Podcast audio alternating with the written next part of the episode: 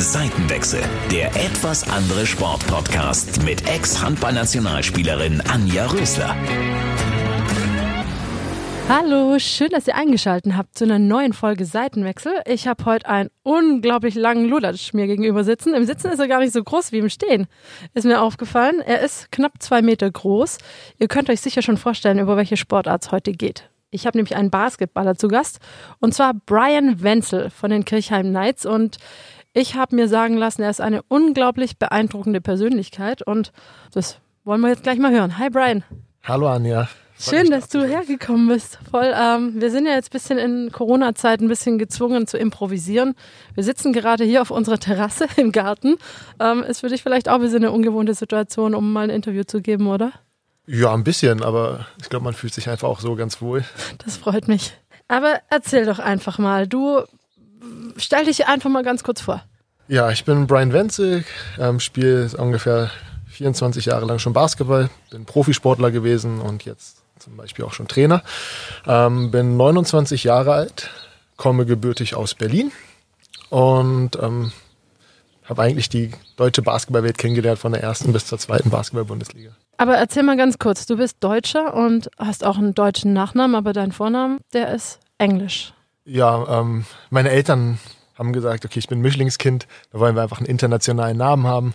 Ähm, mein Bruder heißt zum Beispiel Collins, da hatte meine Mutter die Idee gehabt, vielleicht nennen wir den ja Phil, wegen Phil Collins. Ach, schön. bin ich ganz froh, dass es aber nicht so passiert ist. Und ich glaube, dass Brian da eigentlich ein ganz cooler Name war. Und Auf jeden Fall. Dein Papa ist demnach Amerikaner? Nee, mein Papa ist Deutscher, meine Mama kommt aus Ghana. Ach so, alles klar. Du hast schon gesagt, du kennst eigentlich die Basketballwelt schon in- und auswendig. Wie alt warst du, als du mit Basketballspielen angefangen hast und wie bist du überhaupt dazugekommen? Ähm, durch meinen Bruder bin ich eigentlich zum Basketball gekommen. Ähm, mit vier habe ich ihm da schon ein bisschen zugeschaut beim Basketballspielen. Der war, boah, ich glaube, in den 90ern mit Nowitzki auf jeden Fall in der deutschen Nationalmannschaft dabei. Da gab es immer so Obi-Basketball-Camps zwischen Nord, äh, Nord, Süd, Ost, West in Deutschland. Und ja, da irgendwie habe ich einfach zugeschaut, fand das ganz cool und bin eigentlich seit meinem vierten Lebensjahr dabei beim Basketball. Wow, das ist auch schon ganz schön lange. Und klar, wenn man mit vier anfängt, hat man vielleicht noch nicht so die Profikarriere im Kopf. Wie, wie wurdest du dann Profi? Uh, gute Frage. Ähm, ich glaube, das hat man ganz schnell gemerkt, dass ich da recht talentiert bin für den Sport. Bin zum Glück auch schnell gewachsen und hatte dann dadurch irgendwie mal meine Vorteile und da hat man irgendwie recht schnell gemerkt, viele von vielen Seiten kamen, hey, der wird Profi eines Tages mal. Und ja, dann, wenn andere dir das sagen, glaubt man irgendwie auch selber ein bisschen dran. Und so war eigentlich recht früh klar, dass ich Profi werden wollte. Mit elf Jahren kam so das erste Mal richtig der Gedanke und seitdem an dem Traum festgehalten. Was glaubst du? Ich meine, viele haben natürlich den Traum, schaffen werden es nicht alle, gibt nur begrenzt Plätze, um Profi zu sein. Was, was glaubst du, braucht man, um Profi zu werden? Uh, ganz, ganz viel Wille und ehrliche Motivation. Ich glaube, das ist das Wichtigste, weil man muss so oft seinen inneren Schweinehund überwinden und ich glaube, darauf haben die meisten oft gar keinen Bock. Und viele sehen den Traum, ich möchte Profi werden, aber sehen die Arbeit nicht dahinter. Und ich glaube, man muss diesen Weg einfach lieben, zu trainieren, diesen Weg, auch die Rückschläge, die man hat, einfach nicht zu persönlich zu nehmen, zu sagen, die sind einfach da, weil das Leben so ist. Und einfach immer wieder aufstehen und weitermachen. Ich glaube, das kann ich einfach so jedem erstmal weitergeben. Aus der Erfahrung, die ich jetzt gesammelt habe dort. Du sprichst es gerade schon ein bisschen an, Rückschläge. Was siehst du als Rückschlag an alles? Och, jeder Rückschlag ist irgendwo was Positives. Ich habe, glaube ich, jetzt in meiner Karriere, glaube ich, den größten Rückschlag kennenlernen müssen, den man als Sportler kennenlernen kann. Seinen Sport nicht mehr ausüben zu können, ähm, kurz davor im Rollstuhl zu sitzen. Ähm, ich glaube, das macht mit einem auf jeden Fall etwas, weil vorher war ich nicht so dankbar, habe nicht die Sachen so gesehen, wie man wie es war. Man hat sich irgendwie als Profi gesehen, aber irgendwie nicht wirklich. Es war alles sehr selbstverständlich. Und heute muss ich sagen, durch diesen Rückschlag habe ich gelernt, zu sagen, egal was passiert, es wird schon irgendwie gut werden. Und vier Ärzte haben mir gesagt, du müsstest jetzt im Rollstuhl sitzen. Ich habe gesagt, nee, mein Körper hat, hat sich auch dagegen angekämpft. Und ja, irgendwie ist das ein Moment, der mir zum Beispiel wieder ganz viel Hoffnung gegeben hat, obwohl ich extrem tief gefallen bin. Du hast es gerade schon ein bisschen angesprochen. Du hast mittlerweile, wenn ich es richtig recherchiert habe, drei Bandscheibenvorfälle gehabt. Ja. War das ein Unfall? War das schleichend? War das also Unfall im Spiel oder was, was war das? Der erste, der kam schleichend über einfach Überbelastung, zu viel Übergewicht als Profisportler. Ähm, Okay. kann man sich, glaube ich, oft nicht so vorstellen. Ich hatte über 120 Kilo drauf gehabt auf den Rippen ähm, in der ersten Liga in Braunschweig und das macht der Körper einfach nicht lange mit. Das ist einfach ein extremer Verschleiß und so habe ich mir den ersten reingeholt. Der zweite war, ähm, da war ich schon fitter, da hatte ich dann nur noch 95 Kilo und ähm, war eigentlich so wirklich komplett im Saft und dann einen Sch- einen Schlag den Rücken bekommen und dadurch hat sich die Bandscheibe eingerissen. Und so hat man den zweiten und den dritten, der ist dann auch im Spiel passiert, auch als man fit war. Ein ganz doofer Sturz, der eigentlich alltäglich ist, wenn man sagt, okay, man übt das Fallen, man, man weiß genau, wie man fällt, aber irgendwie in dem Moment kam es so abrupt, dass man es gar nicht richtig kontrollieren konnte mit dem Schlag davor und ja, dann war auf einmal alles anders. Der dritte war der schlimmste, das muss man einfach sagen. Man pinkelt sich in die Hosen. Ähm, Man kann sich nicht mehr die Socken alleine anziehen. Ähm, Die Boxershorts, das sind alles Sachen, wo ich dann die Frau immer fragen musste, kannst du mir mal da helfen? Und ja, ich glaube, da merkt man dann. Es gibt viel wichtigere Sachen als der Sport. Du sagst es gerade, also ähm, du warst zu dem Zeitpunkt, glaube ich, 28 oder 27. Das ist also noch gar nicht so ganz lange her. Nee, 28 war ich, glaube ich. Und ja, irgendwie, wie soll man sagen, so als man denkt, mit 28 denkt man einfach nicht drüber nach. Sagt, Was kostet die Welt? Ähm, Man lebt jeden Tag einfach so, wie man ihn leben kann. Aber schätzt es einfach nicht. Und das habe ich dann recht schnell gelernt. Also ich hatte auch gar nicht so lange die Zeit gehabt, irgendwie zu weinen oder traurig zu sein. Weil ich habe eine Frau, ich habe einen Hund, einen Husky, der muss bewegt werden. Meine Frau ist Vollzeit ähm, berufstätig, ähm, ist noch Trainerin. Also den Hund abgeben war für mich keine Option. Richtiges Laufen ging auch nicht, aber einfach dann drei, vier Stunden durch den Wald humpeln war dann irgendwie noch okay. Oh, wow. Hauptsache, man kann irgendwie weitermachen. Wie hast du es geschafft? Du hast es gesagt, du hattest nicht wirklich viel Zeit. Wie hast du dich selber rausgezogen aus der Nummer? Eigentlich der Hund. Der, klar, der hat es schon mitbekommen, dass es mir nicht so gut ging. Ähm, war auch komplett unter Drogen gesetzt, auch mit Schmerzmitteln ohne Ende, aber er hat auch sein Bedürfnis und er sagt, Kollege, ich muss raus. da gibt's nicht großartig so, ja, ich merke, dir geht's nicht so gut, ähm, heute laufen wir mal nicht. Mach nur mal kurz die Tür auf, ich gehe raus, so, das ist nicht, sondern der Hund muss raus, der muss bewegt werden und dadurch hat man irgendwie so ein bisschen diese Normalität. Ich glaube, das ist ja oft so, wenn man irgendwie einen Rückschlag hat, zieht man sich zurück, man fällt in ein Loch und möchte nicht mehr raus.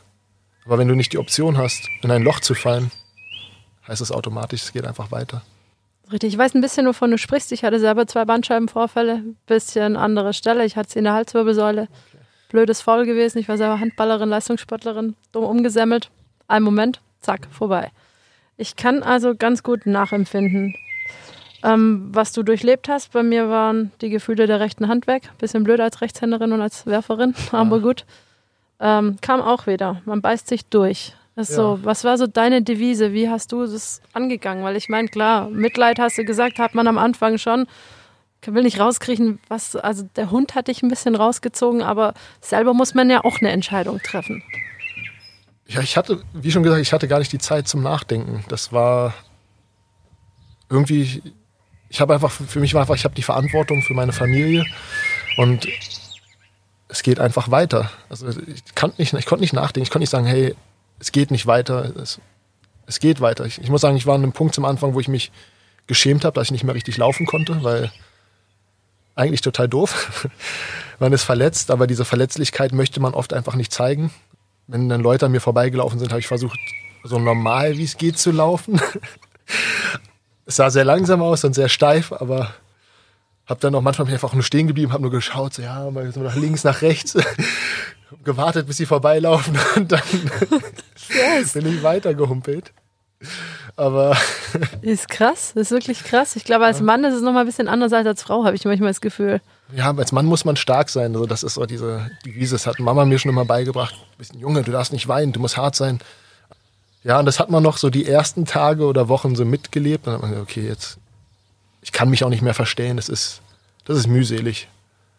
Und genau dann war so dieser Punkt, ich glaube nach zwei, drei Wochen, akzeptiere es, nimm es an und mach weiter, let's go. Also ich habe auch Leute mal gesehen beim Rollstuhlbasketball, ich war da mal bei so einem Charity-Event und habe da auch mitgespielt. Und man, der erste Gedanke, wenn du dabei bist als Mann, der komplett im Saft ist, Ja gut, ich mach mal langsamer, damit man den anderen vielleicht nicht irgendwie was wegnimmt oder so. Und ich komme da rein beim Rollstuhlbasketball und die haben mich so umgemäht.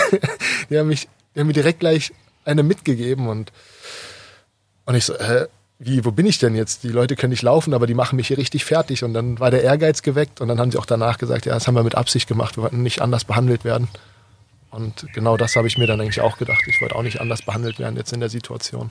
Ich habe das auch schon erlebt. Also ich hatte auch einen Dreh mit Tetraplenikern, sprich die auch im Rollstuhl sitzen, also gerade noch mit den Händen arbeiten können und habe da auch mitmachen dürfen und ich war geschockt. Ich war geschockt, wie eine Frau einfach voll umgesammelt wird von Kerlen. also erstmal habe ich nicht damit gerechnet, weil ich dachte, okay, man ist nicht so mobil, aber krass, was die da abliefern. Ja, auf jeden Fall. Also sehr beeindruckend. Ja, also es hat mich auch aus dem Latschen gekippt quasi so ein bisschen. Und dann habe ich auch mal zugeguckt bei der Bundesliga, die hauen sich ja wirklich übel ja. um. Also die liegen oftmals auch einfach am Boden. Ja, auch wie das dann knallt mit den Rollstühlen Übel. aufeinander und denkst so, Gott, da muss doch irgendwas passiert sein. Nee, es geht weiter. Das ist krass. Ja, also ich fand es auch sehr beeindruckend. Jetzt habe ich auf eurer Homepage gesehen, den Satz muss ich jetzt einfach mal ablesen, weil ich den sehr beeindruckend fand. Da steht drauf, Knights-Profi Brian Wenzel, der als Pate und Individualtrainer, Integrationsfigur, Motivator und Vorbild gleichermaßen ist für eure Jugenden.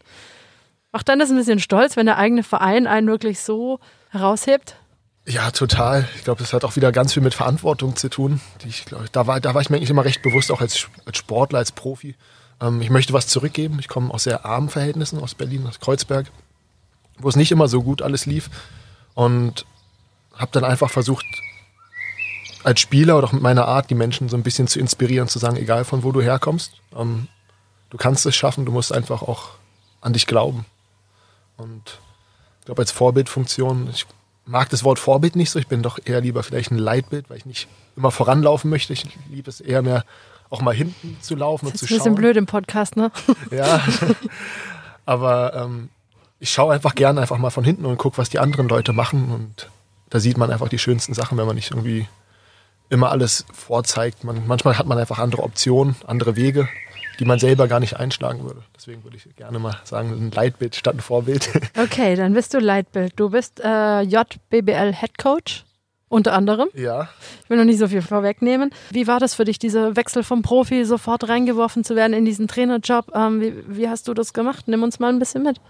Ja, dadurch, dass ich recht spontan bin, ähm, ging es eigentlich recht einfach. Mit, den, mit dem Verein gesprochen, die haben gesagt, hey, wir brauchen eine JBBL. Also als Zweitligaverein muss man eine Jugend-Bundesligamannschaft haben, sonst muss man auch eine Strafe zahlen. Man möchte ja für einen guten Nachwuchs auch sorgen in Deutschland. Und ähm, dadurch, dass das jetzt neue Regel, Regularien waren von der Liga, ähm, gab es auch dieses Jugendkonzept noch nicht so ganz oder noch nicht so lang bei uns. Und da jetzt auch die Erfahrung von mir dabei war, ich jetzt auch aus einem guten Jugendprogramm komme von Alba Berlin und wir eigentlich auch alles gewonnen haben, was man gewinnen konnte, hat man dann auch ein bisschen darauf vertraut, dass ich schon weiß, was ich da mache, obwohl ich nur als Spieler das durchgegangen bin.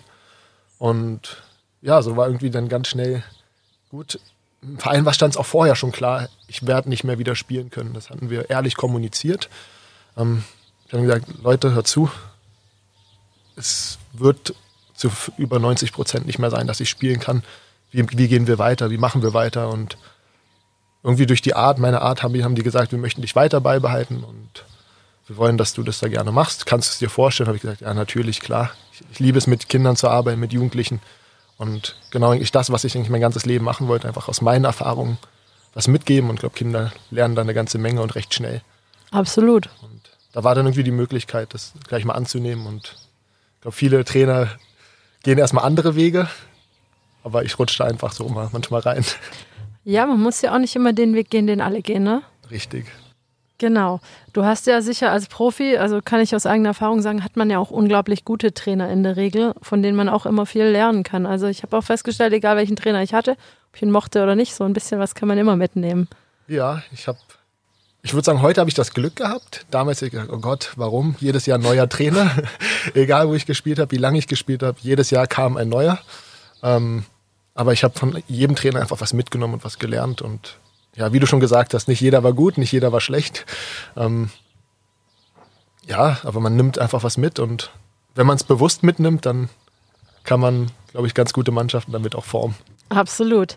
Was unterscheidet denn den Spieler Brian vom Trainer Brian? Gibt es da unterschiedliche Sachen, wo du sagst, hm, Oh, ich würde sagen, ich bin noch selbstbewusster geworden. okay. Also als Spieler hatte ich, hat man öfters mal irgendwelche Zweifel. Ähm, es kommt so in Situationen, vielleicht wenn du den letzten Wurf hast und ich sag mal, die Presse ist ja auch nicht immer so nett zum Sportler. das ist richtig. Ähm, da merkt man dann recht schnell, okay, entweder bist du der Held oder der Depp. Und solche Sachen hat man dann öfters mal im Kopf gehabt. Oder vielleicht ist dir mal eine einfache Aktion mal in die Hose gegangen. Und dann fragt sich jeder, Gott, wie hast du den denn daneben gesetzt? Aber es passiert halt auch mal. Und da habe ich mir einfach zu viele Gedanken drüber gemacht und habe einfach zu oft geschaut, was könnten andere über mich sagen. Und als Trainer, doch durch die Verletzung habe ich jetzt auch gemerkt, es ist mir eigentlich egal, was andere sagen. Ich gehe meinen Weg, ich vertraue mir einfach mal. Ich muss sagen, ich habe mehr Vertrauen bekommen in mich selbst. Okay. Das ist halt, der Trainer hat mehr Vertrauen als der Spieler gehabt. Spannend, weil viele Sportler, die ich auch hier hatte, die erstmal überhaupt kein Selbstvertrauen mehr hatten, nachdem sie keine Sportler mehr waren, also aktive Sportler. Das ist äh, sehr, sehr, wirklich sehr spannend, was du da sagst. Was meinst du, woher kam dieses Selbstvertrauen? Ähm, ich habe viel mit äh, in meiner Profikarriere jetzt mit Mental Coaches zusammengearbeitet. Ähm, wollte genau in diesen Situationen einfach mein Mann stehen und ja, habe einfach geguckt, wo kann ich an mir wirklich arbeiten. Und durch die Verletzung kam erst wirklich dieser Aha-Moment oder dieser Moment, wo es Klick gemacht hat. Du weißt alles, das ist immer so bei jeder, bei jedem, jeder weiß alles, aber er setzt es nicht um. Und ähm, ja, und wenn du so ein Erlebnis hast wie ich, dann setzt es irgendwie automatisch um. Ich kann es dir gar nicht mal erklären, das ist einfach passiert. Nicht mehr so viel labern, einfach machen, ne? Ja, du weißt ja nicht, wann es zu Ende ist. Ich habe mir nicht mein Ende der Karriere ausgesucht. Ich hätte gern ein anderes Ende gehabt, aber es ist so, wie es ist. Ja, definitiv. Ich finde schön, dass du einfach wieder nach vorne schaust. Also, das kann auch nicht jeder. Danke. Ich habe es vorher schon ein bisschen angedeutet. Du bist äh, der Jugendcoach, Jugendheadcoach, warst zwischendurch, ich will sagen, in dieser Saison noch, die wurde ja abgebrochen, Headcoach zwischendurch, Interimstrainer, bist jetzt Co-Trainer. Wie viele Stunden hat dein Tag für die ganzen Aufgaben? Oh Gott, eine ganze Menge. Ähm, also jetzt in der Zeit, wo ich Head Coach war bei den Profis, das waren schon 80, 90 Stunden Wochen mit Videoanalysen, Trainings vorbereiten, Auswärtsfahrten. Also man ist wirklich durchgehend unterwegs und dann, nachdem die Profis dran waren, wir hatten auch eine englische Woche gehabt, kamen die Kinder direkt. ähm, kann ich mich noch an ein Spiel erinnern. Ich glaube, da haben wir, ich glaube, in Tübingen gespielt, also wirklich ein Wahnsinnsspiel gewesen. Und dann spiele ich nächsten Tag mit den Kindern in München. Also irgendwie, man kommt nicht wirklich zur Ruhe und dann saß ich auf der Trainerbank im Spiel gegen München mit meinen Kindern und war so richtig, oh Gott. Oh, jetzt würde ich gerne einfach nur mal die Augen zumachen kurz. Kurz mal auf den Mattenwagen. Ja, aber es ging irgendwie nicht und dann ging es einfach immer wieder weiter. Aber auf jeden Fall als Profi-Coach, das, wie schon gesagt, in- interimsmäßig, man rutscht da irgendwie kurz rein. Ähm, war auch recht erfolgreich, das hat mich dann sehr gefreut und ich habe da einfach versucht, so meinen Weg zu gehen. Also auch, man sagt ja, wenn man jemanden führen möchte, muss man vielleicht autoritär sein, man muss stringent sein und sagen, hey, du musst diesen Weg gehen und der Weg ist nur richtig. Und genau das habe ich nicht gemacht, weil ich als, genau diese Situation als Spieler kenne. Ähm, glaube, wenn du Menschen die Möglichkeit gibst, sich frei zu entfalten, kommen die schönsten Sachen bei raus. Und ich habe eigentlich die Spieler so gecoacht, wie ich gerne hätte gecoacht werden wollen. Und ähm, ja, dadurch wurde es, glaube ich, einfach erfolgreich und einfach auch authentisch. Klingt toll. Ich wünsche, du wärst mein Trainer gewesen. Ähm, Magst du vielleicht das nochmal kurz zusammenfassen? Was, was ist so der Trainerwunsch, den du hattest, den du gerne hättest oder der du sein willst? Ich hätte mir immer einen Trainer gewünscht, der mir einfach die Angst wegnimmt. Ich glaube, jeder von uns hat Ängste. Auch ähm, Profis haben Ängste. Und ähm, genau das war eigentlich das Ziel für mich. Ähm, jetzt auch mit den Jungs. Ich, ich wusste, die waren verunsichert, haben jetzt nicht wirklich viel gewonnen. Wir waren auf dem letzten Platz. Ähm, und die haben einfach jemanden gebraucht, der gesagt hat, komm, ich glaube an dich. Und denen auch diese Verantwortung, denen die Verantwortung zu geben, zu sagen, hey, ihr steht auf dem Spielfeld und nicht ich. Ähm, meine, ich glaube, einer meiner ersten Messages an die Jungs war, der schnellste Weg zu kommunizieren seid ihr auf dem Spielfeld. Nicht, wenn ich von außen reinschreie. Ähm, keiner kommt in die Halle, um mich zu sehen. Weil die Leute kommen einfach rein, um euch zu sehen. Und zeigt einfach euer bestes Spiel. Habt keine Angst, Fehler zu machen, weil ich weiß, jeder von euch möchte keinen Fehler machen. Jeder von euch möchte die Mannschaft nicht im Stich lassen oder hängen lassen. Ähm, geht einfach raus und macht mal. Und wenn irgendwas nicht klappt oder so, dann werde ich euch schon mal kurz rausnehmen, mit euch drüber sprechen, vielleicht den einen oder anderen Tipp geben. Nimmt es nicht persönlich, aber macht mal. Und das hätte ich mir einfach gewünscht, dass vielleicht mehr Trainer davon gegeben hätte in meiner Karriere, die gesagt haben, okay, mach mal, ich vertraue dir. Auch ein Wurf, der vielleicht nicht so gut ist, wo man sagt, oh Gott, wieso nimmt er den Wurf? Sag, hey, alles gut, mach mal, ich vertraue dir. Sehr richtig. Viele Trainer waren ja selber auch mal Spieler, deswegen habe ich vorher gefragt, wie bist du als Spieler und als Trainer? Und ich habe manchmal das Gefühl, die haben das vergessen. Die haben das einfach vergessen oder haben alles, was sie als Spieler ausgezeichnet hat oder was da war, ist als Trainer auf einmal weg und die markieren eben dieses stringente und lineare, direkte, oberfeldwebelmäßige. Ja, ich glaube, das hat sehr viel mit, ähm, mit der Vergangenheit zu tun, dass man oft seine Vergangenheit nicht bewusst sieht man sagt, ja, der andere Trainer hat das ja auch so gemacht, er war erfolgreich und wir suchen ja immer nach dem Erfolg und vergessen aber dazu, uns immer Gedanken zu machen, nur weil vielleicht dich jetzt etwas erfolgreich gemacht hat, heißt es das nicht, dass es mich erfolgreich macht, weil du kommst von einem ganz anderen Standpunkt.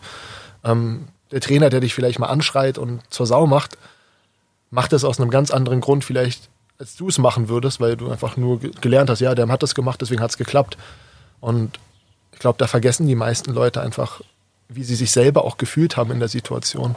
Und da hatte ich, glaube ich, das Glück in der Schule mal, dass ich eine Lehrerin hatte, ähm, die gesagt hat, Brian, behandle Menschen genauso, wie du behandelt werden möchtest. Und das war mal eine Situation, da habe ich mal, ich würde sagen, es war leichtes Mobbing. ähm, so, ich war nicht Oha. stolz drauf. Aber es war, waren das, glaube im Biounterricht, dann hatten wir, alle hatten ein kleines Bäumchen und das mussten wir dann halt pflegen und ähm, uns darum kümmern. Und der eine Junge hat halt die ganze Zeit mit dem Baum gesprochen und natürlich als kleiner Junge, als Teenager, man ist cool, ähm, ein bisschen so verkackeiert und so, ja, auch mein kleiner Baum und bla bla bla. Und der Junge war schon sehr labil. Darauf hat man halt nicht so geachtet und dann ist er komplett ausgerastet, hat den Kopf gegen den Tisch gegengeschlagen, ist heulend rausgerannt aus dem Klassenzimmer und er hat so einen Nervenzusammenbruch bekommen. Und daraufhin musste ich dann raus mit der Lehrerin. Danach dann haben wir drüber gesprochen und irgendwie ist dieser Satz einfach hängen geblieben. Und genau das versuche ich einfach heute weiterzugeben. Okay, hatte er dann einen richtigen Mammutbaum nachher? Nee, leider nicht. Okay, schade. Das wäre ja die schöne Moral von der Geschichte gewesen. Das wäre schön gewesen. Ja. Um nochmal auf deine Trainerkarriere zurückzukommen. Äh, welche Ziele hast du jetzt? Puh, die Frage Ziele. Oder Träume vielleicht. Ich bin ehrlich, da habe ich eigentlich gar kein wirkliches Ziel jetzt als Trainer. Ich muss jetzt deutscher Meister werden oder irgendwie was in die Richtung. Ich möchte einfach jeden Tag mich ein bisschen weiterentwickeln, einfach besser werden und dann einfach schauen, wie es vorangeht. So wie ich da reingerutscht bin, kann es auch sein, wie ich auch wieder so schnell wieder rausrutschen kann. Man weiß es ja nicht und deswegen einfach das Beste draus machen, die Zeit mitnehmen, bewusst mal mitnehmen und auch bewusst erleben. Das habe ich zum Beispiel als Profi oft nicht gemacht, so Momente mal so richtig genießen können. So, zum Beispiel sind Situationen in der Halle, Du nimmst einen Wurf, du triffst ihn in der letzten Sekunde, die ganze Halle rastet aus, die schreit deinen Namen und du nimmst es gar nicht bewusst wahr in dem Moment. Du bist einfach so im, im Tunnel, wo du sagst, ja, gut, ist so, ist selbstverständlich, aber es ist nicht selbstverständlich. Und dann habe ich mir irgendwann mal die Videos davon wieder mal angeschaut und habe eigentlich gemerkt, wow, ich hätte in dem Moment eigentlich richtig stolz sein können auf mich und einfach mir da schon vertrauen. Aber man nimmt es oft nicht wahr. Man ist oft so ein kleiner blinder Fleck in der Welt. Das ist richtig. Hinterher ist man immer ein bisschen schlauer. Ne? Ja, heute genieße ich es. Das ist schön. Nee, ist auch, ähm, äh, äh ich rufe mir gerade in Erinnerung, alte Videos angucken. Ja. Ich habe gerade gedacht, so, äh, abspeichern. so, und dann setze ich mich gleich hoch, Kinder sitzt vor dem Fernseher. Die Mama muss jetzt mal hier Video und sich selber wieder ein bisschen richtig geil finden. Zeig's den Kindern. ja, genau. Ja, der Anton kennt mich ja nicht als Handballerin. Die Jule hat mich noch gesehen. Okay. Doch, äh, wäre schön, wenn der Anton vielleicht auch so ein Hallenkind wird. Also muss nicht Handball sein, aber ich hätte schon schön oder finde es sehr schön, wenn er einen Mannschaftssport wählen würde. Das wäre okay. mir wichtig. Ich glaube, würde er Ballett machen, wäre ich glaube vielleicht so Schnapsdrossel, wenn ich das immer gucken kann. Naja, ich glaube, wenn er da gut wäre. Ach, alles gut, um Gottes Willen, die können machen, was sie wollen. Also das ist das, das Wichtigste. Ist, genau. Ich denke, es ist wichtig, überhaupt einen Sport zu machen. Ja. Das bringt mich gleich wieder zu dir zurück. Du bist Social Media mäßig sehr aktiv, wenn ich das so sagen darf. Wie ja. wichtig ist das für dich? Eigentlich gar nicht so wirklich. Ich, wir haben jetzt durch die Corona-Zeit so immer wieder ein paar Situationen, wo ich einfach nur versuche, Menschen ein bisschen zu inspirieren oder auf, ja, vielleicht auf eine gesunde Ernährung zu bringen, Wir haben ja, ja gerade alle ein bisschen mehr Zeit als sonst und einfach die Zeit sinnvoll zu nutzen. Und deswegen mache ich da einfach extrem viel über Social Media. Aber freue mich dann auch, wenn ich wirklich das Handy einfach mal weglegen kann und in der realen Welt leben kann. Genau, kannst du uns mal ganz kurz, oder ich weiß es ja schon, aber die, unsere Hörer vielleicht nicht zwingend, ähm, was, was für eine Challenge hast du da? Ähm, wir haben vom Verein aus eine Tapper-Challenge ähm, gemacht. Das heißt, wir wollten, dass die Kinder weiter Sport machen, sich weiter mit Ernährung beschäftigen, ähm, mit dem Training und mit den Trainern irgendwie weiter im Kontakt bleiben und sich auch challengen können. Dementsprechend sind auch alle Trainer mit dabei oder auch Spieler dabei, die ähm, die Jungs und Mädels einfach auch motivieren sollen, ähm, Sport zu machen zu Hause. Einfach alles, was du zu Hause machen kannst, mach es. Ähm, ich habe dann versucht, noch mir ein paar Gedanken zu machen, wie kann ich denen noch ein bisschen einen Mehrwert mitgeben und habe darüber nachgedacht, über gesunde Ernährung zu sprechen oder auch über Ernährung einfach Rezepte ins, online zu stellen, weil, wie schon vorhin gesagt, ich war ein dickerer Spieler, ein kräftigerer Spieler und ähm, mir haben immer alle Trainer gesagt, nimm ab, aber keiner hat mir gesagt, wie ich abnehmen soll. Und habe mich hab viele Diäten probiert und so viele Sachen gemacht, wo ich sage, es macht doch keinen Sinn, einen Sportler zu erzählen, ernähr dich low carb, wo der Körper, die erste Energiequelle ist die Kohlenhydratquelle, ähm, ist totaler Quatsch. Und da gibt es so viele Mythen, habe ich gesagt, komm, da muss ich den Kids jetzt auch mal was zurückgeben oder den Eltern auch was zurückgeben aus der Erfahrung, die ich da gesammelt habe. Ähm, deswegen versuche ich gesunde Rezepte zu machen, auch mal Pizza und solche Sachen, aber wirklich frisch, selbst gemacht und einfach für jeden zum Nachmachen ganz einfach, ohne großartig, großartige Kocherfahrung zu haben. Und das ist einfach so auch eine Challenge bei den Kindern, dass ich jeden Tag frisch koche.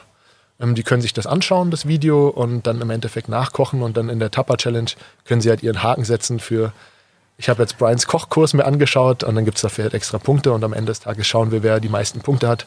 Und da gibt es dann ganz tolle Preise einfach für die Kids, dass man mit, Train mit den Profis mal trainieren kann, mit einem Trainer von uns oder da gibt es noch ganz viele weitere tolle Möglichkeiten. Sind das jetzt nur Kinder äh, der Knights-Familie oder dürfen da generell Kinder mitmachen oder wie ist das bei euch? Ich glaube, primär sind natürlich die meisten von, den, von der Knights-Familie mit dabei, aber es kann jeder mitmachen. Das ist uns wichtig gewesen, dass ähm, wir jetzt nicht sagen, nur für unsere Kinder, sondern wirklich alle dürfen dabei sein, weil ähm, ich glaube, da sollte man nicht unterscheiden, ob die Kinder jetzt nur von uns sind oder von anderen.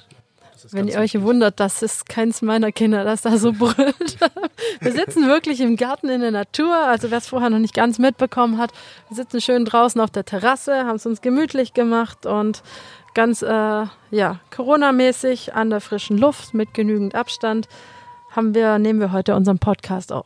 Also nicht wundern, wir verprügeln niemanden. Noch nicht. Noch nicht. Ich hoffe, es bleibt so. Wir waren gerade bei eurer Tapper Challenge beim Kinderkochkurs. Ähm, du hast es gerade auch gesagt, du hast viele verschiedene Diäten versucht, hast auch viele Mythen kennengelernt. Magst du vielleicht hier mal mit ein paar Mythen aufräumen und vielleicht auch Leute, die vielleicht auch gern wieder ein bisschen mehr im Saft wären, äh, ja. ein bisschen mitnehmen, ein paar Tipps geben? Eigentlich eine ganz einfache Regel ist, wir haben einen Kalorienhaushalt und den sollten wir nicht überschreiten. Ähm, also wenn du mehr rein, wenn mehr reinkommt, bleibt halt noch mehr drin und das wandelt sich um in Fett. Und so habe ich es davor noch nie gesehen. Mir wurde immer nur gesagt, Kohlenhydrate sind schlecht. Also habe ich alles andere gegessen. Ich habe viele Fette gegessen. Ähm, habe mich dann gewundert, warum nehme ich denn nicht ab? Weil mir wurde ja gesagt, du kannst ja alles essen, so viel essen, wie du willst. Hauptsache keine Kohlenhydrate. Und genau das war so der Punkt, der mich auch selber nicht glücklich gemacht hat, weil ich esse ja gerne auch mal eine Pizza oder mal Kartoffeln oder irgendwie auch immer. Und da würde ich, oder da wollte ich jetzt einfach auch den Leuten mitgeben, vergisst das alles, esst einfach mal, was ihr wollt, achtet immer nur drauf, wie viel ihr davon esst. Einfach kalorienbewusstes Essen. Ihr müsst nicht sagen, ich esse jetzt keine Sahne mehr, ich lasse alles weg, weil überall, wo du verzichten musst, hast du keinen Spaß dran. Und irgendwann ist der Verzicht kommt automatisch, das kommt von ganz allein, wenn du merkst, okay, wie viele Kalorien hat Zucker oder was macht Zucker mit dir. Das ist so ein Step-by-Step-Erlebnis, würde ich sagen, wo du deine eigenen Erfahrungen sammeln musst. Deswegen gebe ich den meisten Menschen mit, finde deinen Kalorienbedarf heraus, versuch dich dran zu halten, ungefähr, nicht zu wenig, nicht zu viel. Und dann wird das mit dem Abnehmen von, eigentlich von alleine kommen. Das ist ein schöner Tipp. Also ich, ich habe so die Erfahrung gemacht, ähm, wenn ich was nicht haben darf, dann will ich es erst recht. Ich weiß nicht, wie es dir da ging. Ja, das ist, glaube ich, bei allem so in unserem Leben. Das, was wir nicht haben, das ähm, wollen wir haben. Wenn wir eingesperrt sind, wollen wir frei sein. Wenn ja. wir frei sind. Das ist auch wieder doof. Ist auch ja. wieder doof. Ja, nee, das ist richtig. Also gerade erleben wir sehr wilde, sehr anspruchsvolle Zeiten, würde ich mal sagen, um es jetzt nicht ganz negativ zu formulieren. Wie siehst du das Ganze im Moment? Ich glaube, dass es viele Menschen zum Nachdenken bewegt. Ähm, ob es ihre Jobs sind, ob es die Partnerwahl ist, ob es der Lifestyle ist, den sie leben. Ich glaube, jetzt merkt man eigentlich, was man wirklich braucht und was man nicht braucht. Wer ist da für dich, wer ist nicht da. Und ähm, deswegen sehe ich das gar nicht mal alles so schlecht. Ich muss sagen, die deutsche Regierung macht es jetzt auch nicht so schlecht. Wir, uns hat es jetzt nicht so schlimm getroffen wie vielleicht andere Länder, worüber wir wirklich recht dankbar sein könnten. Deswegen würde ich auf jeden Fall sagen, macht das Beste draus, Leute. Ähm, nicht so viel aufregen. Vieles, was wir haben, brauchen wir eigentlich gar nicht. Hast du schön gesagt. Wenn wir jetzt nochmal auf die Nights gucken, ihr habt ja ganz viele, viele Aktionen. Wenn ich da mal noch ähm, diese Trainings über Livestream ansprechen darf, wo findet man die? Wann finden die statt? Wie läuft das dann? Über Instagram findet man sie auf jeden Fall. Das machen unsere Jugendtrainer. Ähm, montags, mittwochs und freitags in der Regel um 18 Uhr. Und auf der SEK-Seite, sek.basketball, glaube ich, ist das. Und einfach vorbeischauen, anklicken, und dann sind auch immer ein paar Gäste mit dabei.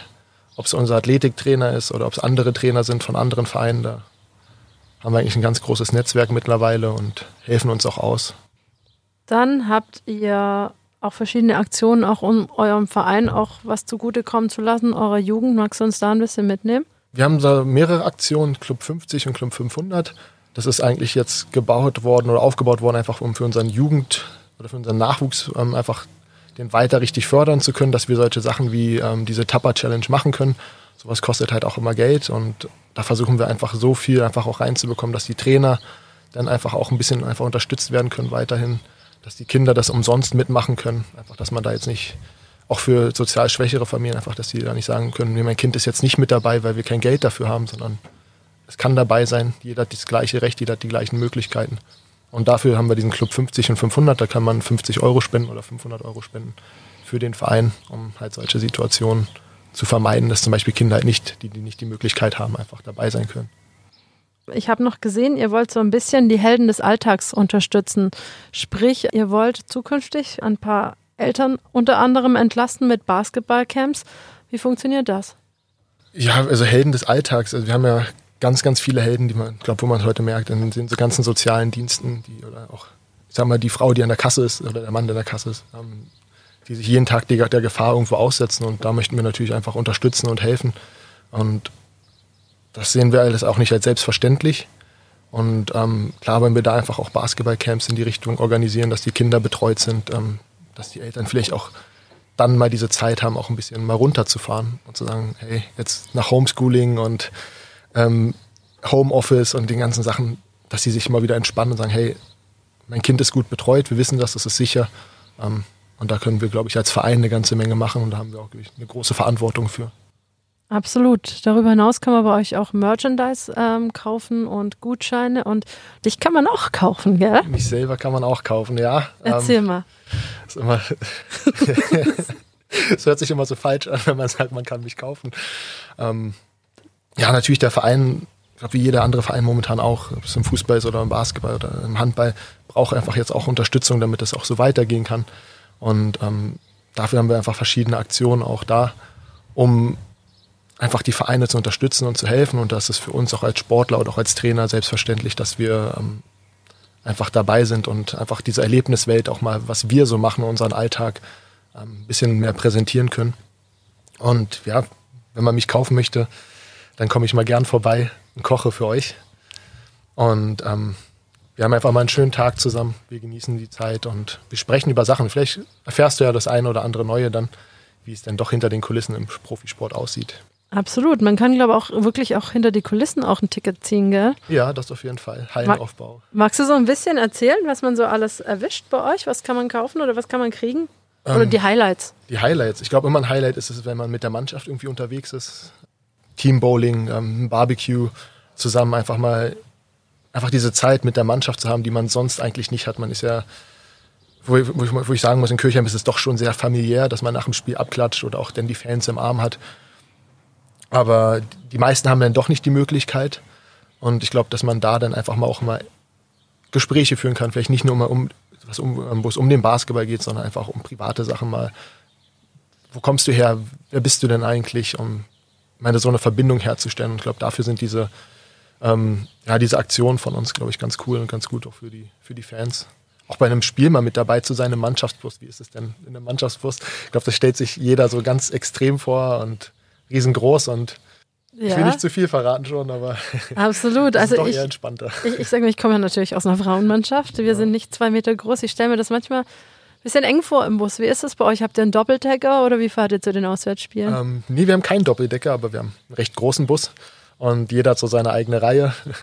Und dann legt man sich einfach mal quer und schläft eigentlich eine ganze Menge. Deswegen ist es ja. doch recht angenehm. Absolut, ja. Wie gesagt, ich mit meinen 1,77 habe da ganz gut reingepasst auf diese Reihe, aber bei zwei Metern stelle ich mir das manchmal ein bisschen ja, eng vor, ne? Brauchst du halt vier Sitze und dann die äußeren Sitze schiebst du dir dann so ein bisschen zusammen. Ja, genau. dass du da nicht so durchhängst. Absolut, nein, sehr schön. Ähm, wir haben über die Knights eigentlich noch gar nicht gesprochen. Was würdest du sagen, zeichnet den Verein aus? Weil ich meine, wer mal bei Alba Berlin war, jeder, der Basketball nicht unbedingt kennt, weiß, wer Alba Berlin ist. Ähm, wenn man auch in so großen Vereinen war, was würdest du sagen, ist so das Schöne bei den Knights? Ähm, das Familiäre bei den Knights ist, muss man sagen, ist das Schöne. Ähm, wir haben Jetzt für mich zum Beispiel in der Situation im Profisport kennt das jeder. Äh, man ist verletzt und man ist irgendwie weg vom Fenster. Heißt ja, tschüss, da ist die Tür. Und zum Beispiel bei mir war jetzt nicht die Situation. Die haben gesagt, hey, du bist seit drei Jahren hier. Ähm, du hast immer alles für uns gemacht auch und du hast deinen Körper irgendwo auch geopfert für den Sport, für den Verein und es ist selbstverständlich, dass du bleibst. Und ich glaube, diese Selbstverständlichkeit hat man jetzt in größeren Vereinen nicht. Und dadurch muss man sagen, schon, es ist sehr familiär. Man kriegt immer irgendwelche Hilfen über Sponsoren zum Beispiel auch mal, falls, falls man mal was braucht. Ähm, man bleibt mit dem Auto liegen, dann ruft man kurz an, hey, ich bin hier liegen geblieben, kein Problem mehr, zack, hast ein Auto, ähm, dein Auto wird abgeschleppt, du bist weiterhin einfach mobil. Oder zum Beispiel jetzt bei uns, ähm, wir wollen jetzt die Küche bei uns ähm, umändern und haben einfach so ein großes Netzwerk, dass sie gesagt haben, ja klar, ich habe noch nie eine Küche zusammengebaut, kein Problem, aber wir sind da, wir helfen dir mit der Elektrik, mit dem Wasser, ähm, zeigen dir das einfach mal. Und das ist, glaube ich, was auch Kirchheim so ein bisschen auszeichnet, ist wunderbare Netzwerk unter den Sponsoren, die sich einfach gut verstehen, aber auch Spieler und Sponsoren kennen sich und verstehen sich. Und das ist, glaube ich, nicht selbstverständlich. Ich habe zum Beispiel in Braunschweig gespielt, ähm, da hatten wir New Yorker als Hauptsponsor und ich habe den Chef in drei Jahren nicht ein einziges Mal kennengelernt. Ähm, obwohl ich da gespielt habe. Also ich habe eigentlich so gut wie gar keinen Sponsor da kennengelernt. Und hier kenne ich eigentlich jeden. Also ich weiß, wo er wohnt. Ähm, man unterhält sich über alle möglichen Sachen. Man verbringt auch Zeit im Privaten miteinander, was es so sonst nicht gibt. Und ich glaube, das zeichnet Kirchheim so extrem einfach aus. Hast schon ein bisschen was vorweggenommen, muss ich ehrlich sagen. Du kommst von der Hauptstadt Berlin in die, ich mal sagen, schwäbische Einöde. Wie, wie war da die Umstellung? recht einfach, weil ich habe gemerkt, dass ich die Ruhe liebe, ähm, die Natur. Ähm, ich muss sagen, hätte ich nie gedacht. Ähm, ich habe immer so, so meine Wunschheimat war so München, so Bayern, so das Bayerische. Das fand ich irgendwie ganz cool. Aber bin so ein bisschen so ein kleiner Schwabe geworden. ja, ähm, ja ich, es ist einfach ein wunderbares Gefühl, hier zu leben. Ich, ich, für mich ist es wie Urlaub jeden Tag. Man ist recht schnell in Italien, in Österreich, in der Schweiz. Man hat die Berge, man hat sehr viel Natur, ähm, wofür Leute eigentlich recht weit immer fahren müssen. Und habe ich gelernt, einfach wirklich sehr zu schätzen. Und ich muss sagen, die Schwaben halten ja auch zusammen. Also wenn man sich kennt, dann kennt man sich und dann kauft man nicht irgendwo anders ein. Und das, das hat man recht schnell gemerkt. Und irgendwie habe ich das auch schnell aufgenommen, weil ich irgendwie das mit mir auch identifizieren kann. Und Dementsprechend kaufe ich zum Beispiel mein Mehl halt nur, nur noch in der Mühle bei uns oder mein Wasser nur noch bei unserem Getränkehändler und nicht unbedingt bei Lidl oder Aldi oder irgendwelche anderen größeren Ketten. Einfach nur um ja, diesen regionalen Zusammenhalt. Also man unterstützt sich und das merkt man einfach dann überall. Letztens hatte ich dann ein Problem, da war Feiertag, ein Tag vom Feiertag und mein Hund hat nichts mehr zu essen gehabt. ähm, ja, wir haben halt einen, einen guten Barfhändler Mhm. Und den habe ich dann schnell angerufen und gesagt, ey, ich habe vergessen, dass äh, morgen Feiertag ist, du machst in zehn Minuten zu, ich schaffe das nicht in zehn Minuten, wie schaut's denn aus? Sagte, ja, kein Problem, ähm, was brauchst du? Hat mir mein Paket gemacht und ich war trotzdem irgendwie versorgt und ich glaube, das hat man jetzt nicht in der, in der großen Stadt oder in der Hauptstadt. Deswegen. Schappi an der Tankstelle, ne? Ja, Oder so. Das würde ich ja auch nicht essen wollen, deswegen will ich es meinem Hund nicht geben. Ja, und das macht es einfach dann doch einfacher wenn man das als wieder wertschätzt. Und auch jetzt in der Corona-Zeit hat es das einfach gemacht. In der Stadt kannst du nicht viel machen. Viele Freunde aus Berlin, die gesagt haben, oh Gott, ich kann hier um den Block laufen, das, ich kann ja nirgendwo wirklich weg. Das ist all, all das, was Berlin zum Beispiel hat, die Clubs, die Bars, die Restaurants, alle waren zu. Was mache ich denn jetzt? Kino, auch keine Chance. In die Natur fahren. Ja gut, musst du eine Stunde rausfahren. Muss ich hier nicht. Ich gehe raus vor die Tür und hab, hab die Natur. Das ist richtig. Ist ja auch wichtig bei einem Husky. Der braucht, glaube ich, ziemlich viel Bewegung, oder? Oh, eine ganze Menge. Also wir laufen mindestens 10 Kilometer am Tag. Okay. Ich brauche auch einen Husky, glaube ich. glaube ich mehr. Oh Gott, eine ganz schwierige Rasse. Ich weiß, nein, nein. Oh Gott, ich habe ein kleines Kind. Mit dem laufe ich auch viel. Den muss man irgendwie ruhig kriegen. Ich habe eine ganz nette Anekdote gehört von dir. Als du verletzt warst, auch nicht mit auf die Auswärtsspiele kommen konntest, haben einige in deiner Mannschaft, glaube ich, einen Hund. Waren alle Hunde auf einmal bei dir? Ähm, nee, zum Glück nicht. Ähm, ein, zwei Mal habe hab ich dann schon aufgepasst, wenn es dann längere Fahrten waren, aber ähm, so, sonst haben die alle zum Glück eine Frau oder eine Freundin. Wie viele Hunde hattest du auf einmal dann? Ich glaube, das höchste waren vier Hunde. Yes, Und mit denen bist du auf einmal Gassi gegangen, oder wie? Ja. Oha, zum Glück hast du so lange Arme, oder? Ja. Gute Führung, sagen wir so. Sehr gut. Ja, krass. Was bist du sonst für ein Mensch? Welche Interessen hast du jetzt abseits vom Basketball? Oh, eine ganze Menge. Ich bin eigentlich offen für alles. Ja, ich habe angefangen zu bauen. Also so ein bisschen, ähm, meine Frau ist ja Trainerin der rhythmischen Sportgymnastik und macht mit ihren Kindern immer wieder Shows. Und dann hatte sie die Chance gehabt, bei uns im, Pre im Presseball eine Show zu machen mit den Kindern und durfte auch komplett sich aussuchen, was sie macht, aber sie hat eine Rakete gebraucht. Und eine Rakete, wo zehn Kinder reinpassen, die mobil ist, die man abbauen kann und die man schnell aufbaut wahrscheinlich. Die man schnell aufbauen kann. Und ich glaube, auf YouTube gibt es kein einziges Tutorial dafür, wo du so eine Rakete irgendwo herbekommst. Und dann habe ich einfach mal angefangen. Einfach in den Baumarkt gefahren und angefangen zu bauen und habe gemerkt, das macht mir eigentlich eine Menge Spaß. Ist auch ganz cool geworden. Ähm, sie hat erstmal nicht so an mich geglaubt. Oh, nicht so nett. ja, sie, sie, wusste ja nicht, wie gut ich bauen kann mit Holz. Ähm, war auch so das erste Mal, muss ich sagen. Aber es ist dann ganz gut geworden. Es hat alles gehalten. Die ähm, zehn Kinder waren drin. Ähm, man konnte die Rakete bewegen. Witzig. Wie, und, wie groß äh, war das? Also wie, wie, wie, beschreib mal, wie sieht das aus? Ein riesengroßes Holzgerüst, was halt nicht einstürzen darf, ähm, mit Rädern, die einfach auch die Lasten tragen kann. Und dementsprechend habe ich, da ich nicht so gut zeichnen kann und sie ähm, auch Designerin ist, hat sie dann die Rakete bemalt. Und dann sah es auch aus zum Schluss wie eine Rakete. Sie war etwas eckiger als eine Rakete, aber sie hat ihren Zweck erfüllt und die war bestimmt 2,30 Meter hoch, 2,40 hoch. Okay, krass. Und ähm, ja, bestimmt 1 Meter, 20 Meter 30 breit. Gibt's, gibt's irgendein Bild davon? Also jetzt bin ich echt richtig neugierig. Wo ja, kann ich die sehen? Ähm, oh Gott, ich glaube, meine Frau hat die noch. Ich, ich muss sie mal fragen. Kannst du mir einen Gefallen tun, auf deinen Insta-Kanal einfach mal ein Bild von dieser Rakete hochladen? Auf jeden Fall. Das, das wäre ziemlich cool. Ja, also ich sag mal, Viele Eltern wären dir dankbar, wenn du jetzt irgendwie Aufträge annehmen würdest. Ich will auch so eine Rakete jetzt sofort. Bis okay. morgen vielleicht? Ah, nee, Nein. Hat, hat, schon gedauert. Wie lange 40 Stunden. Oha, ja, krass. Nee, also jetzt bin ich sehr neugierig. Du hast deine Frau schon angesprochen. Ähm, ich habe zwischendurch gedacht, du hast vielleicht rhythmische Sportgymnastik als, als Hobby so ein bisschen. Oh. Ich habe, wie gesagt, so ein bisschen äh, natürlich ein bisschen gestalkt, weil ich ein bisschen über dich wissen wollte, ja. was, was ist los. Und du hast da auch äh, dich stark gemacht für die rhythmische Sportgymnastik. Und ich habe diesen Zusammenhang noch nicht so ganz verstanden gehabt, aber jetzt wird's klar, woher das kommt. Ja, ähm, ich sage, in jedem Sport gibt es viel Politik. Und die rhythmische Sportgymnastik hat nicht diesen, ich sag mal, diesen Stand in der Gesellschaft, wo jeder weiß, was es ist. Und dementsprechend laufen oder liefen da oft Sachen nicht so ab, wie sie ablaufen sollten. Es war nicht fair. Und ich bin Mensch, der einfach dieses Bedürfnis nach Fairheit hat. Und in dem Moment habe ich es einfach nicht gesehen. Meine Frau hat ja selber geturnt, leistungsmäßig, auch auf dem höchsten deutschen Niveau.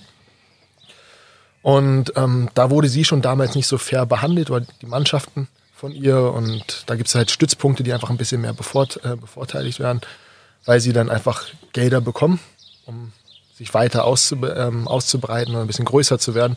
Und die kleinen Vereine bleiben so ein bisschen auf der Strecke und müssen halt gucken, wie sie halt zurechtkommen. Und genau das war dann jetzt so wieder ein bisschen der Moment. Ähm, die Kinder haben diesmal nicht so gut geturnt. Ähm, waren davor eigentlich immer Erster, bei dem Wettkampf halt nicht, da haben sie ein paar Fehler gemacht, was auch okay ist, aber einfach wie die Leute darauf reagiert haben, auch Erwachsene, die dann ankamen und gesagt haben, hey, ähm, ja, man kann halt nicht immer Erster werden, wo sie schon gesehen haben, die Kinder sind traurig, die weinen, sind enttäuscht. Ähm, oder dann Trainer, die dann gesagt haben, ach, guckt Kinder, wenn man verliert, sollten wir nicht so aussehen. Also so, also so ein bisschen die Kinder einfach auch gemobbt oder auch erniedrigt. Und da habe ich gesagt, das geht einfach nicht. Und dann wollte ich einfach auch dazu das mal öffentlich machen. Und ich glaube, dass es da einfach wichtig war, auch wenn man irgendwo in der Öffentlichkeit steht, auch seine, seine Macht dort auch auszunutzen, zu sagen, hey, ähm, sowas sollte nicht im Sport passieren, es sollte fair bleiben. Und genau deswegen hatte ich dann diesen Post gemacht. Und ja, ich mag die rhythmische Sportgymnastik. Ich bin da irgendwie durch die Frau halt reingerutscht. Ähm, habe jetzt auch schon dem einen oder anderen Training ausgeholfen. Da, ähm, da war dann mein Platz nicht besetzt, weil ein Mädel krank war oder so. Und dann habe ich so ein bisschen mitgeturnt. Gibt es auch Videos? ähm, ich glaube schon. Oh, ich muss suchen. Ich muss besser Ähm, suchen. Ja, da gibt es dann, glaube ich, auch Videos. Ähm, ja, dann ist es lustig, wenn du als zwei Meter großer Mann da ähm, Den mit, Keulen schwingst oder mit dem Bändchen. ja, so Wechsel machst mit Bällen und Reifen und, und alles. Und die Mädels sind ja zwischen 12 und 15. Für die natürlich cool, die kennen mich ja mittlerweile. Zum Anfang war ich ja für die immer so, oh Gott, der Basketballer. mittlerweile bin ich einfach nur Brian und wenn was ist, die melden sich, die rufen an, hey Brian, mir geht's nicht gut. Oder die Eltern sagen, hey, hast du mal einen Tipp für uns oder so. Und ich muss sagen, halt durch die, die rhythmische Sportgymnastik ist halt schon so ein bisschen meine Familie dort auch in Kirchheim geworden. Okay, ja, ich habe ähm, in den ersten Folgen die Bundestrainerin mal zu Gast gehabt hier im Seitenwechsel. Die hat mir auch ganz viele tiefe Einblicke gegeben. Es ist unglaublich, was diese Mädels überhaupt leisten, wie viel die überhaupt trainieren müssen für das, was sie da leisten. Also ist schon äh, anders als bei uns im Sport, würde ich sagen. Ja, sehr viel Disziplin. Also diese Disziplin des Dehnens zum Beispiel. Ich glaube, keiner, jeder Sportler dehnt sich, also von uns nicht gern. Nee. Und ähm, diesen Schmerz immer wieder reinzugehen und dann, was die da machen, das ist wirklich faszinierend. Also wozu der Körper da fähig ist. Ja, Wir kennen es ja alle, wenn man sich eine Woche nicht dehnt, ist man direkt gleich wieder versteift. diese wie ein Brett. Ja. Dickes Brett. Auf jeden Fall, also wirklich großen Respekt, was die da machen. Absolut. Ich habe mir sagen lassen, du wirst bald Papa. Ja, ich werde jetzt bei Papa Und? freue mich drauf. Ähm, neues Erlebnis, jetzt so Kinderzimmer fertig bekommen und ja, ich hoffe, dass ich nicht das Gleiche mache wie meine Eltern oder wie viele Eltern. Man sagt ja immer so, ja, ähm, wer macht, wer, ähm, man sagt sich immer, ich möchte meine Kinder nicht so beschützerisch großziehen, sondern sie sollen ihre eigenen Wege gehen. Und wenn es dann da ist, dann traut man sich dann doch nicht. Man hat doch Angst, man sieht überall die Gefahr. Und ich hoffe, dass ich das irgendwie nicht mache, dass ich meinem Kind doch die Freiheit geben kann. Sag, hey, geh raus, erleb die Welt, so wie sie dir gefällt. Absolut, ja. Ich, ähm, hast du sonst noch sowas, wo du sagst, hey, das würde ich gerne als Papa sein oder nicht sein? Ha- Hast du schon ein bisschen ein Bild zum Anfassen so von dir selber oder noch gar nicht? Doch schon. Ähm, ich möchte ein fitter Papa sein. Also einfach, der mit seinem Kind was machen kann. Ähm, das habe ich so ein bisschen aus meiner Erziehung kennengelernt. Von meinen Eltern, mein Papa war immer so, hat Rückenprobleme gehabt. Oh nee, das geht nicht, das können wir nicht machen. Und als junger Bub möchtest du ja raus, du willst spielen, Fußball, Basketball, alles Mögliche. Und wenn der Papa das nicht mitmachen kann, ist man irgendwie immer ein bisschen so traurig oder so enttäuscht. Und genau dieses Bild möchte ich meinem Kind halt nicht mitgeben. Und sagen, hey, der Papa ist da, egal was passiert, ähm, wir gehen zusammen den Weg. Ähm, so wie ich jetzt zum Beispiel meinem Hund das mache, einfach Schlitten fahren. Was mit deinem Hund? Ja, ich bin mit meinem Hund Schlitten fahren, habe mir einen Kinderschlitten gekauft und bin Okay. dann die Südtiroler Berge, so Okay. drei, vier Kilometer habe ich mich ziehen lassen, ähm, einfach durch die Berge gefahren. Das ist ja cool. Und das würde ich gerne mit meinem Kind halt machen. Einfach so, Ja.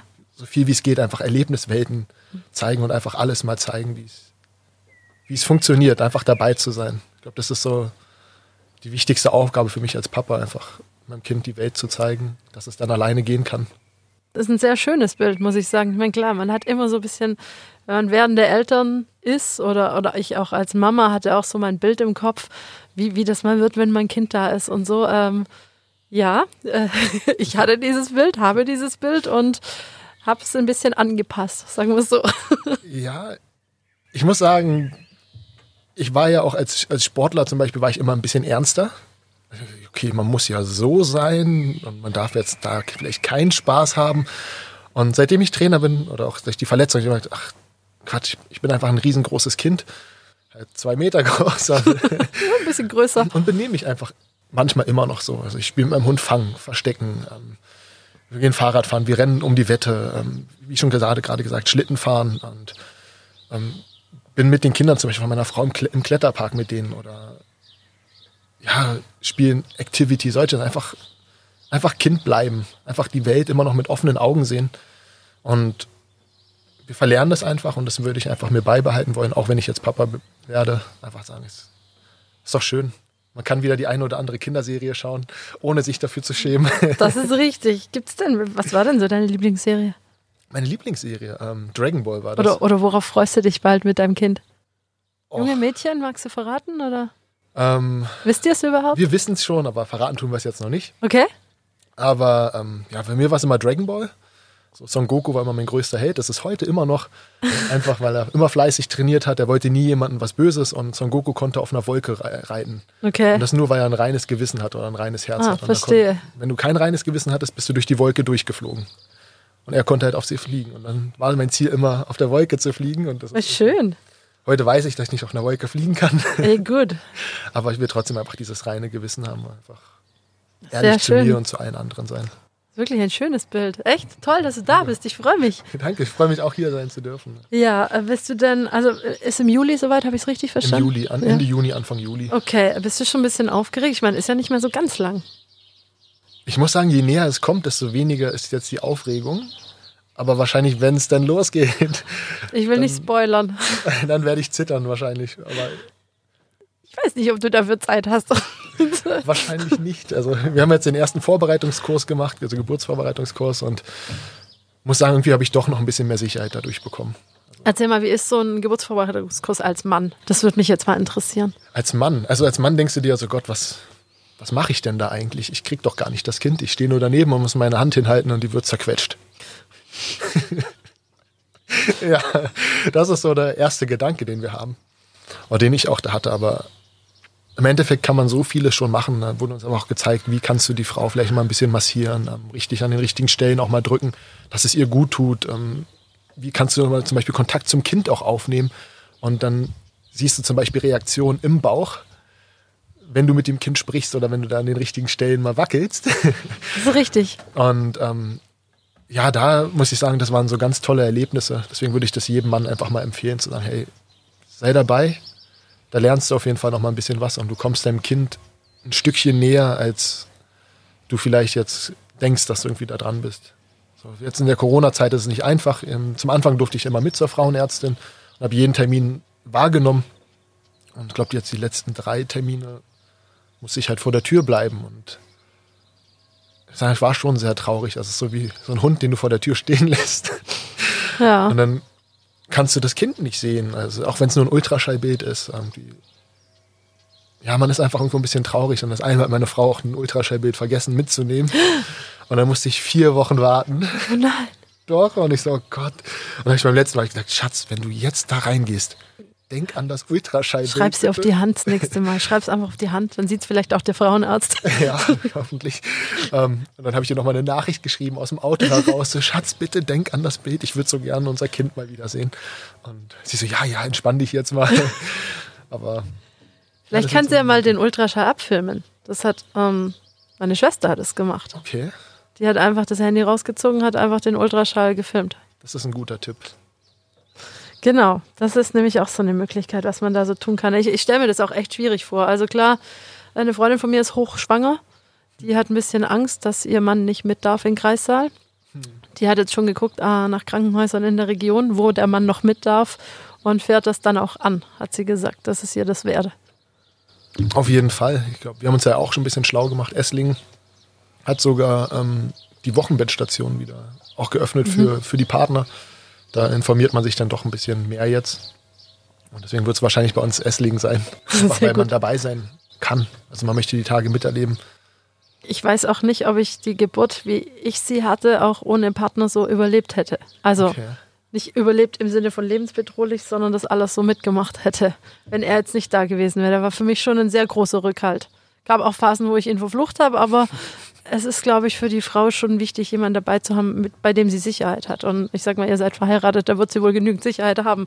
Ja, irgendwie schon. Also zum Anfang dachte ich, dass die mich gar nicht dabei haben möchte. Ich dachte, ja, bestimmt willst du die Mama dabei haben oder so oder die Schwester. Dann sie sagt, nein, Gottes Willen, du bist da. Und ich so, ja, Du hast mir denn? das angetan. Genau das war's. Ja. Wir stehen das gemeinsam durch. Und ich so, ja gut, klar. Eine Sache, vor der ich so ein bisschen Angst habe, ist so das Windeln wechseln. Ich habe noch nie eine Windel gewechselt. Ähm, Ich glaube, da sind Männer so ein bisschen. bei uns ist es andersrum. Ich bin mit Gerüchen sehr empfindlich. Mich hebt's relativ schnell. Und alle, nein, bei deinem eigenen Kind, da stinkt das nicht. Überhaupt nicht. Ich habe bestimmt, also ungelogen, zehnmal bestimmt morgens in den Mülleimer gespuckt. Oh Gott. Also, wie gesagt, äh, ich, ich, ich wollte jetzt nicht so ganz viel spoilern, aber das stimmt nicht, dass es beim eigenen Kind nicht stinkt. Das will ich mal aufräumen mit diesem Mythos. Das ist schlicht und ergreifend schwer gelogen. Ja, gut zu wissen. Also, Ja. Es, es stinkt, aber man hält's aus. Für sein eigenes Kind ist man sehr viel bereit zu geben und dann schafft man auch Vielleicht eine besorge ich mir eine. Atemmaske. Ja, vielleicht. Oder so irgendwie so ein Riechsalz vorher drunter. Ich weiß nicht. Ja, mal schauen. So ich habe ja Menthol, gehört, zum Anfang es Windöl ja oder so. stinken, oder? Solange es noch nicht was. Das ist ja immer Ermessenssache, aber ich äh, bin einfach mit Gerüchen sehr empfindlich. Bei uns ist auch so, dass ich den Müll nicht so gern wegbringe. Also wir haben klare Aufgaben im Haushalt und Müll gehört bei mir nicht dazu. Gut. Ja, nein, also wie gesagt, ich denke, es ist bei jedem ganz anders. Jeder erlebt eine Geburt anders, jeder erlebt, also ich habe auch tatsächlich Freunde, die sagen, ihre Geburt war so cool, sie würde es immer wieder machen. Ich würde das über meine nicht sagen.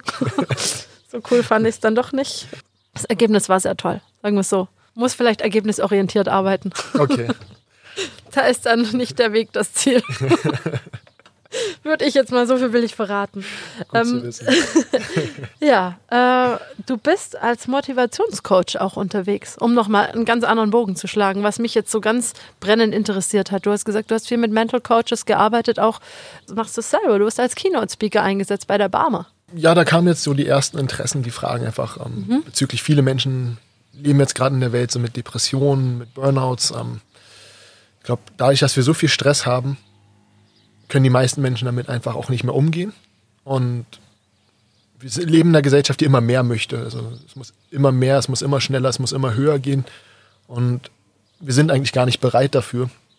Und dort möchte ich einfach den Menschen einfach ein bisschen was zurückgeben und sie wieder so auf diesen, also einen ruhigeren Weg zurückbringen. Einfach zu sagen, hey, du brauchst nicht immer mehr. Und ich glaube, dafür ist halt, wie ich schon gesagt habe, die Corona-Zeit recht gut, ähm, dass man merkt, weniger ist manchmal mehr. Genieße die Zeit. Ähm, und da möchte ich einfach als Speaker, auch ein bisschen noch als Coach Unternehmen helfen. Wie kann man einfach gesündere Mitarbeiter rausbringen? Ähm, erfolgreich arbeiten oder erfolgreicher arbeiten als davor, ohne einfach jetzt die Gefahr von Burnout zu haben oder Depressionen oder einfach ja, dieses Gefühl von ausgebrannt zu sein. Die meisten Menschen sind extrem unzufrieden in ihrem Leben, ähm, einfach weil sie nicht wissen, was macht sie eigentlich glücklich.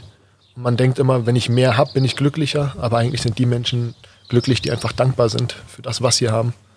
Und ich glaube, da möchte ich natürlich viel einfach in die Richtung arbeiten, Unternehmen helfen, ähm, persönlich auch im Privaten einfach auch Menschen dann helfen. Wie, wie kam es dazu, dass du da angefragt wurdest? Wie erklärst du dir das? Ähm, ist so ein bisschen wieder durch dieses ganze Basketball-Nights-Netzwerk entstanden alles. Ähm, die Barmer ist ja jetzt bei uns ähm, Sponsor der zweiten Liga. Und ähm, wir haben die Barmer, die jetzt natürlich auch unsere Jugend unterstützt, die Barmer in Esslingen. Und ähm, ich war bei einem Sponsoren-Event. Das war so ein Sponsoren-Meeting von allen Sponsoren, die wir haben. So ein, ja, so ein Come-Together einfach. Und da war ich als Spieler da noch und habe mit denen dann einfach gesprochen und die haben mich gefragt, ja, bist ja eine tolle Persönlichkeit. Wie kommt das alles zustande? Dann habe ich so ein bisschen erzählt, von wo ich herkomme, ähm, welche Wege ich gegangen bin. Und dann haben die gesagt, ja wow, ähm, du bist doch eigentlich dafür wie gemacht. Hast du das dann gelernt? So richtig meinte ich so, nee, nicht wirklich. Ich habe einfach mich mit mir selbst beschäftigt und möchte einfach nur das im Endeffekt weitergeben. Haben gesagt, ja klar, und dann wollen sie mir einfach auch dadurch die Plattform einfach auch bieten. Natürlich für die Krankenkassen ist das ein wichtiges Thema. Ähm, weniger Ausgaben dann am Ende des Tages. Da ist natürlich auch ein Punkt, wo man schaut, ähm, jetzt muss man weniger vielleicht für die Krankheiten sorgen, dafür bezahlen, dafür kann man vielleicht das Geld anders irgendwo investieren oder zurück reinbringen. Und ähm, das ist jetzt so im Endeffekt ein bisschen meine Aufgabe, einfach ein bisschen zu helfen. Was würdest du sagen, wem kannst du denn gut weiterhelfen? Gibt es so einen Parademensch, wo du sagst, hey, für dich bin ich vielleicht genau der Richtige? Puh, Oder sagst du, nee, ich habe eigentlich keine Zielgruppe, ich denke, ich habe für jeden was? theoretisch hätte ich für jeden etwas, einfach für jeden, der sagt, ich möchte gerne etwas bei mir ändern. Ähm, das ist immer der erste Weg. Ich versuche auch niemanden irgendwie in eine Richtung zu treiben oder zu drängen. Jeder muss seine Erfahrungen sammeln und jeder wird irgendwann an einem bestimmten Punkt sein, wo er sagt, okay, jetzt brauche ich einfach mal Hilfe. Und ich glaube, da ist einfach jetzt gerade der Moment, wo ich sage, ein Unternehmen, was mich anspricht und sagt, hey, es läuft bei uns nicht, wir haben so viele Fehltage oder wir möchten einfach ein bisschen effektiver arbeiten. Was können wir jetzt eigentlich von dir lernen oder vom Profisport allgemein lernen? Ähm, wie gehen wir jetzt mit Drucksituationen um oder so? Denen kann ich helfen. Ähm, aber auch im privaten Bereich, falls jemand sagt, ja, meine Beziehung läuft zum Beispiel jetzt nicht so gut, ähm, woran könnte das liegen? Dann kann ich denen natürlich auch einfach auch ohne Probleme immer eigentlich helfen, weil ich einfach sehr reflektierend bin. Klingt cool. Ähm, wie kann man dich erreichen? Wo erwischt man dich oder wie spricht man dich an? Was würdest du sagen, ist der beste Weg? Eigentlich über Social Media, über Instagram, ähm, also unterstrich BW27. Ähm, da kann man mich eigentlich immer ganz gut erreichen, einfach mir schreiben. Ähm, die Webseite ist auch demnächst fertig, also über brian-wenzel.com. Dort kann man dann auf jeden Fall auch noch Kontakt zu mir finden. Sehr schön, das klingt toll. Über die Nights. Über die Nights. Da erreicht man mich eigentlich auch immer. Bei dem familiären Verein ist wahrscheinlich der Buschfunk am schnellsten, oder? Wahrscheinlich, ja. Da ist wahrscheinlich schon jemand vor deiner Türe, bevor du von hier nach Hause gefahren bist. Wahrscheinlich schon, Wenn ja. wir live wären. Genau. Ja, das ist wunderbar. Ich würde gerne nochmal zum Abschluss, wir haben mit Basketball über dich angefangen, nochmal ein bisschen auf die Nights zu sprechen zu kommen. Was ist so das, was du vielleicht an dein Umfeld dort zurückgeben willst oder vielleicht hier auch ausdrücken willst oder an den Verein oder die Botschaft nach draußen? Gibt es da irgendwas, was du vielleicht noch loswerden willst? Ich wünsche mir, dass mehr Spieler den Weg gehen, den ich gegangen jetzt bin. Einfach für die Region da zu sein, weil wir einfach extrem viel von, ich sag mal, von dem Netzwerk, von dem Verein bekommen. Und einfach diese, diese Message einfach, wir sind in, in Schulen, wo wir einfach Training anbieten oder einfach in Kindergärten, in bei Familien, die vielleicht jetzt gerade Hilfe brauchen. Zum Beispiel bei uns war es mal so, dass ein Fan ist verstorben und da waren wir als Spieler auch da und haben bei der Beerdigung einfach waren und haben es unterstützt und hoffe einfach, dass die Spieler, die dann noch hierher kommen, zum Beispiel die, für die Knights spielen, einfach diese, diesen Zusammenhalt einfach auch mitnehmen und auch aufsaugen, weil das nicht, nicht selbstverständlich ist, besonders im Profisport nicht. Und deswegen kann ich einfach da nur sagen, die Knights sind, sind ein toller Verein. Ähm, Vielleicht verdient man nicht immer so viel, wie man sich das auch wünscht. So, da gehen die meisten Spieler immer nachher, ich brauche mehr Geld, mehr Geld, mehr Geld. Aber dieses, was du da bekommst an Mehrwert, ist mehr als eigentlich das, was du an Geld verdienen kannst. Also deswegen würde ich da immer sagen, überlegst dir zweimal, du hast ein gutes Umfeld, du hast Leute, die sich um dich sorgen, die sich um dich kümmern. Ähm, und du, hast, du bist nie allein. Du bist nie allein, finde ich eine ganz tolle Botschaft, weil ich habe auch die Erfahrung gemacht, es ist nicht so einfach, wenn man ganz neu alleine irgendwo hingeht. Nee, also ich bin, glaube ich, jetzt viermal umgezogen. Ich habe in Jena gelebt, in Braunschweig, in Essen und jetzt in Kirchheim. Und ja, irgendwie war man dann doch in den meisten Standorten doch allein, weil du musst ja immer wieder neue Leute kennenlernen, neue Freunde. Ähm, verbringst natürlich viel Zeit in der Halle und dann, nachdem du in der Halle bist, so bist du zu Hause. Gut, was machst du jetzt? Ähm, bist müde, bist kaputt vom Training, schläfst eine Runde, dann guckst du vielleicht noch irgendeine Serie oder so. Aber dann kommst du auch nicht wirklich raus. Und ich glaube, das war jetzt in Kirchheim nie der Fall gewesen. Aber von Anfang an hier, wir haben ein gemeinsames Essen mit den Sponsoren und den Partnern und mit den ganzen Betreuern, die im Team herum sind. Du hast jeden kennengelernt, du wusstest, wer da ist für welche Sachen und kannst jederzeit anrufen und die haben dir einfach auch jederzeit dieses Gefühl gegeben, egal wann, egal wie, egal warum, schäm dich nicht, ruf einfach an. Und das hat es jetzt hier eigentlich so.